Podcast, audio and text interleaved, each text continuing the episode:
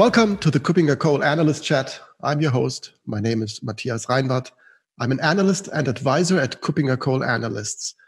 My guest today is Graham Williamson, and this again is a long distance podcast episode because Graham is based in Brisbane, Australia. He is the director of the KuppingerCole branch headquartered in Singapore. He's an analyst in the areas of identity as a service, dynamic authorization control and privacy. And this leads us close to our today's topic. Hi, Graham. Hi, Matthias. How are you? I'm fine. Great to have you here again. And last week, uh, I talked with Martin Kuppinger about policies as a common language for defining access rights and for controlling access. And uh, today we are going to dive deeper into that topic we want to talk about policy based access control, so the technical aspect of that. Looking forward to hearing more about that. First of all, maybe Graham, if we start out with a with a short definition, what is PBAC? Yes, it's um, a, a technology whose time has come. I like to define it as fine grained business logic, which determines access control to protected resources at runtime.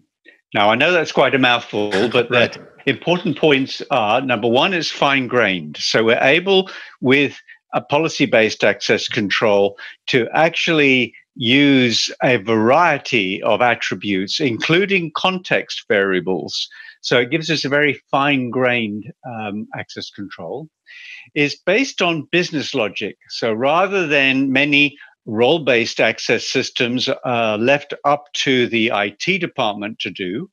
Uh, with policy based access controls, it is the business departments, the line of businesses that determine what the logic should be. And then the runtime is an important aspect of it. So these access control requests are evaluated uh, in a real time. So as the user tries to connect to a resource, that's when the authentication occurs and the uh, policy logic is evaluated.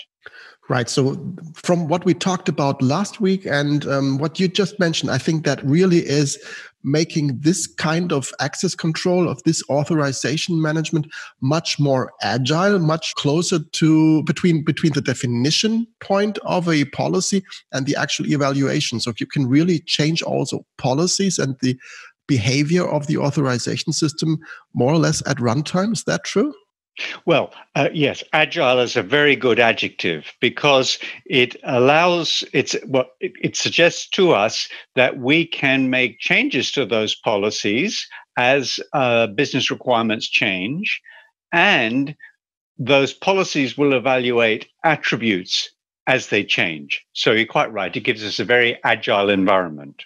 Right. So you have this required time to value for digital services so you can really adapt uh, the authorization management to changing requirements but also to new requirements. It's not this defining a role implementing it assigning a role and then waiting for it to be active the first time say next week. So it's really something that is more yeah more agile.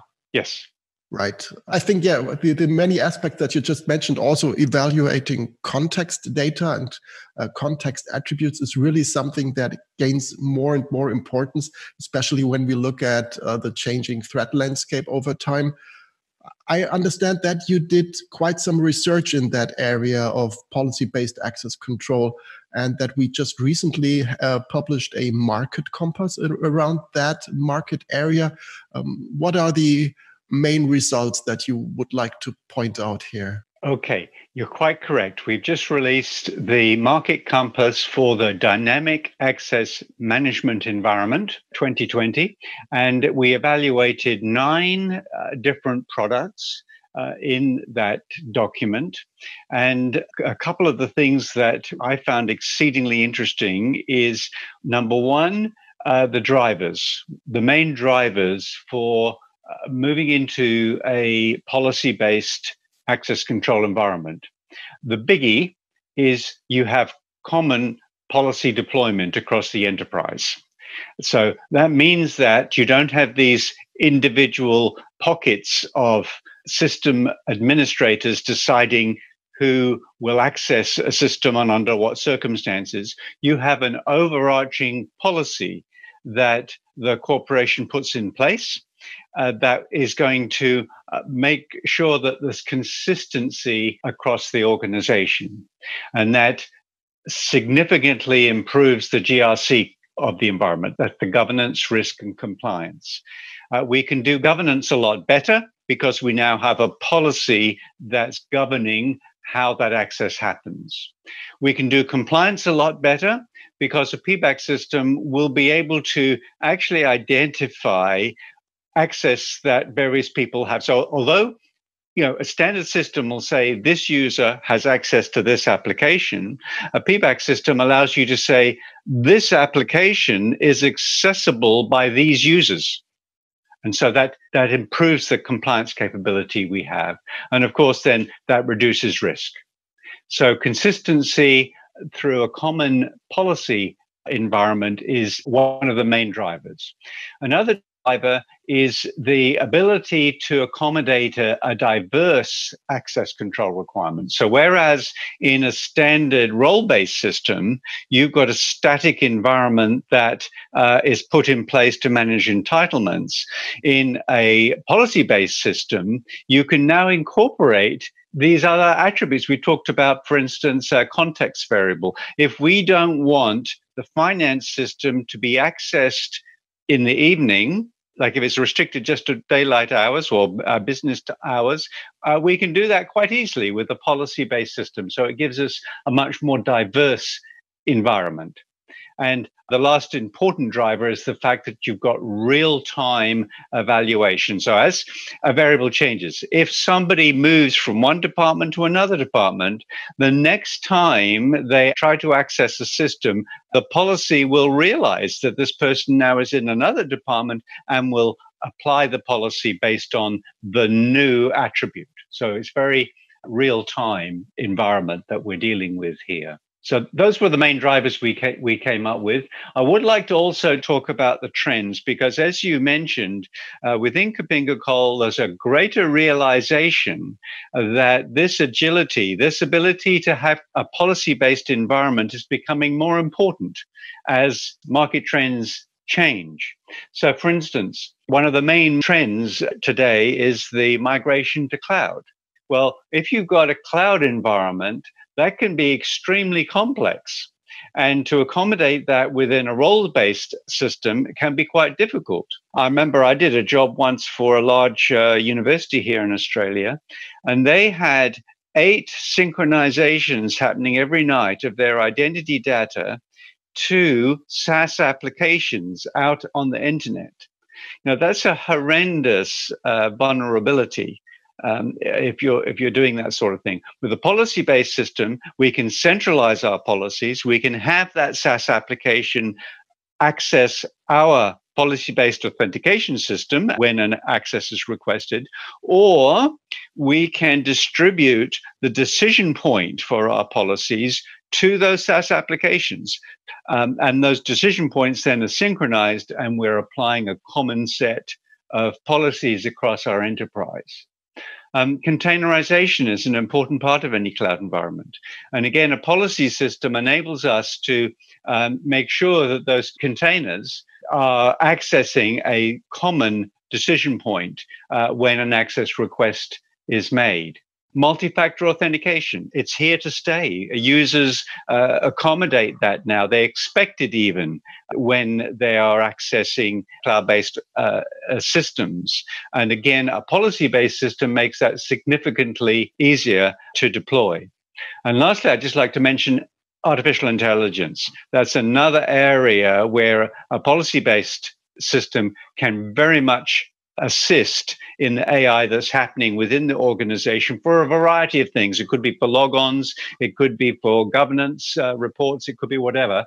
The fact that you've got a policy based system there, uh, the artificial intelligence system can use that information to, to come up with the responses that are required within that AI system. So, if we look at all these market trends, the policy based access control system uh, really is coming to the fore now. And I don't mind telling you that during the de- development of the Dynamic Authorization Management Market Compass document that's recently been released, the market trend graph actually changed. And although we had recognized that policy based access control is a mature environment, the trend graph now shows it actually increasing significantly over the next couple of years, simply because of the, the market trends that we, we were observing at the present time. So it's a very exciting time to be looking at policy based access control systems. Right. And dynamic authorization management as a concept is around for quite a while, but it, it, did not evolve as quickly as one could have expected. And that was maybe also based on the fact that traditional applications, traditional on premises applications, were not really willing to play nicely with such an externalized dynamic authorization management, which then moves the decision outside of the actual system. And if I understand it correctly from, from what you just described from the market trend side, modern cloud based, SaaS based applications are much more likely to integrate nicely with such an infrastructure? Yes, yes, you're quite right, and I like that. There hasn't been, they haven't played nicely in the past, and and to, I mean, there's multiple reasons for that. Uh, to a degree, uh, you know, everybody felt very happy with role-based approach, with AD groups, with the various technologies that are tried and true, and it takes a while for people to break out of that mold and take the blinkers off and start looking at um, other options. And that's happening now simply because of these marketing trends. Right. And uh, as an analyst, I see um, role projects go horrendously wrong because role explosion and management processes and, and role governance is really an, an issue here. And on the other hand, as you described it already, we see the efficiency and the agility of such a policy dynamic authorization management um, very clearly. Uh, when it comes to the real life, uh, does this business efficiency really play out in real life environments? Do you have examples where this actually um, really proves to be the more mature, the more efficient, the more agile approach? Absolutely. There's many, many use cases that have have clearly demonstrated uh, that. One I was particularly involved in was insurance company, and as you know, uh, insurance companies uh, deal with multiple insurance organizations that put policies in place for them. So the main company will put a policy together, but then it is sold to clients through a variety of insurance brokers. Now, in a RBAC system, if you establish access control to an insurance application like that, somebody's got to manage the entitlements. So you've got to know that uh, John Smith is working for ABC Insurance Company and should therefore get access to the clients for ABC Insurance Company.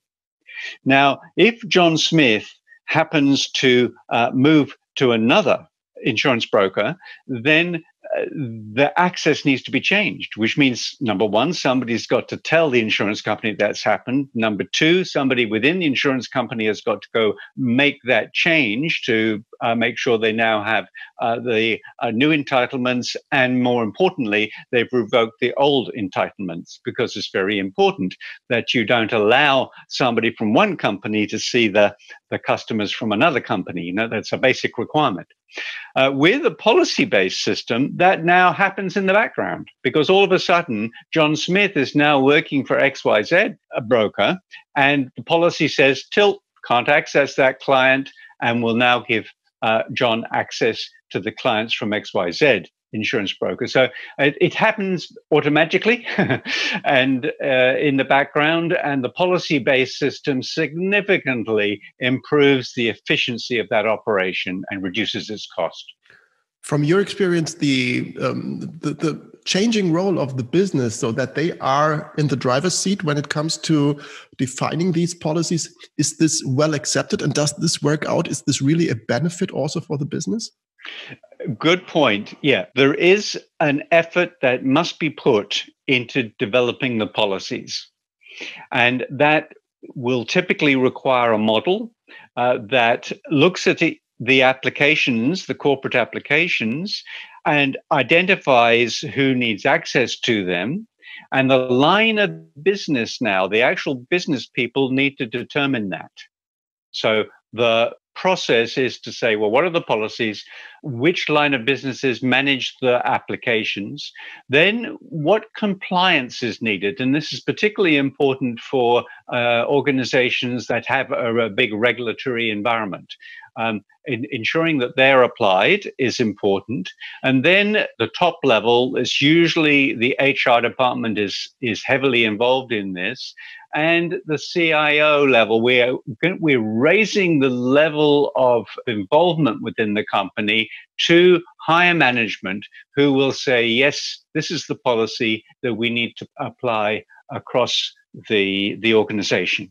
So it raises the importance of access control within the organization. And that is good because it makes sure that upper management is aware of those policies that that whole process takes some time obviously and takes some effort but the outcome is significant for the organization in that they better understand their business and they better understand the approaches that they need to apply for for the compliance that they're responsible for and it just raises the whole profile of access control within the organization Exactly. We, we at KuppingerCole, we really endorse the thinking with of, of IAM systems um, with the concept of the identity fabric.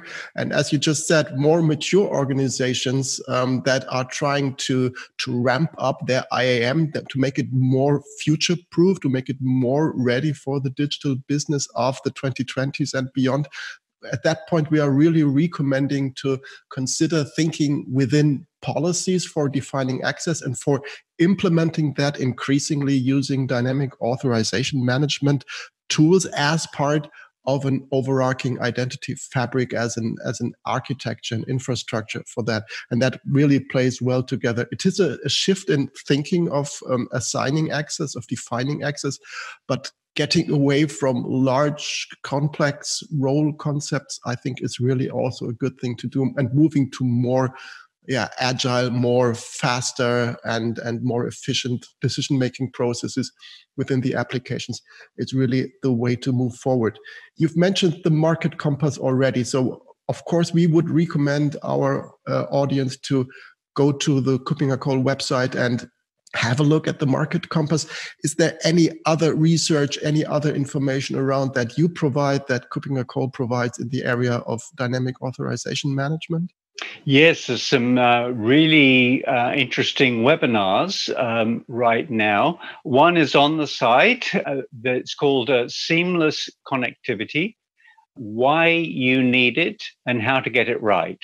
So that's in the uh, webinar uh, section of the website. And there's another one coming up that's also addressing this whole concept of policy-based access control. So yes, a lot of interest on the website right now, particularly within uh, within the webinars that we're we're putting out. Right, great.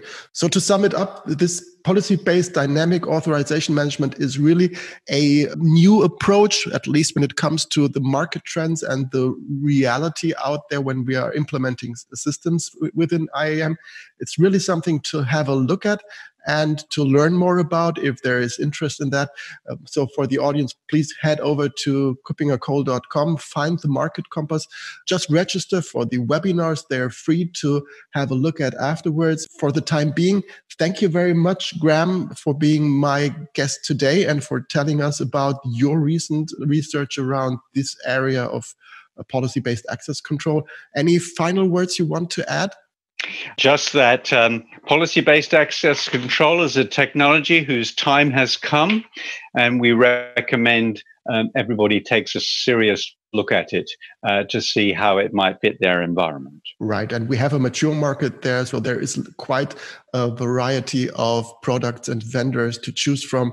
And I think the Market Compass is the right starting point there. So thanks again, um, Graham, for being my guest today. I'm looking forward to having another episode together with you uh, around the globe um, very soon. Thanks again. Sounds good. Thank you. Thank you. Bye bye.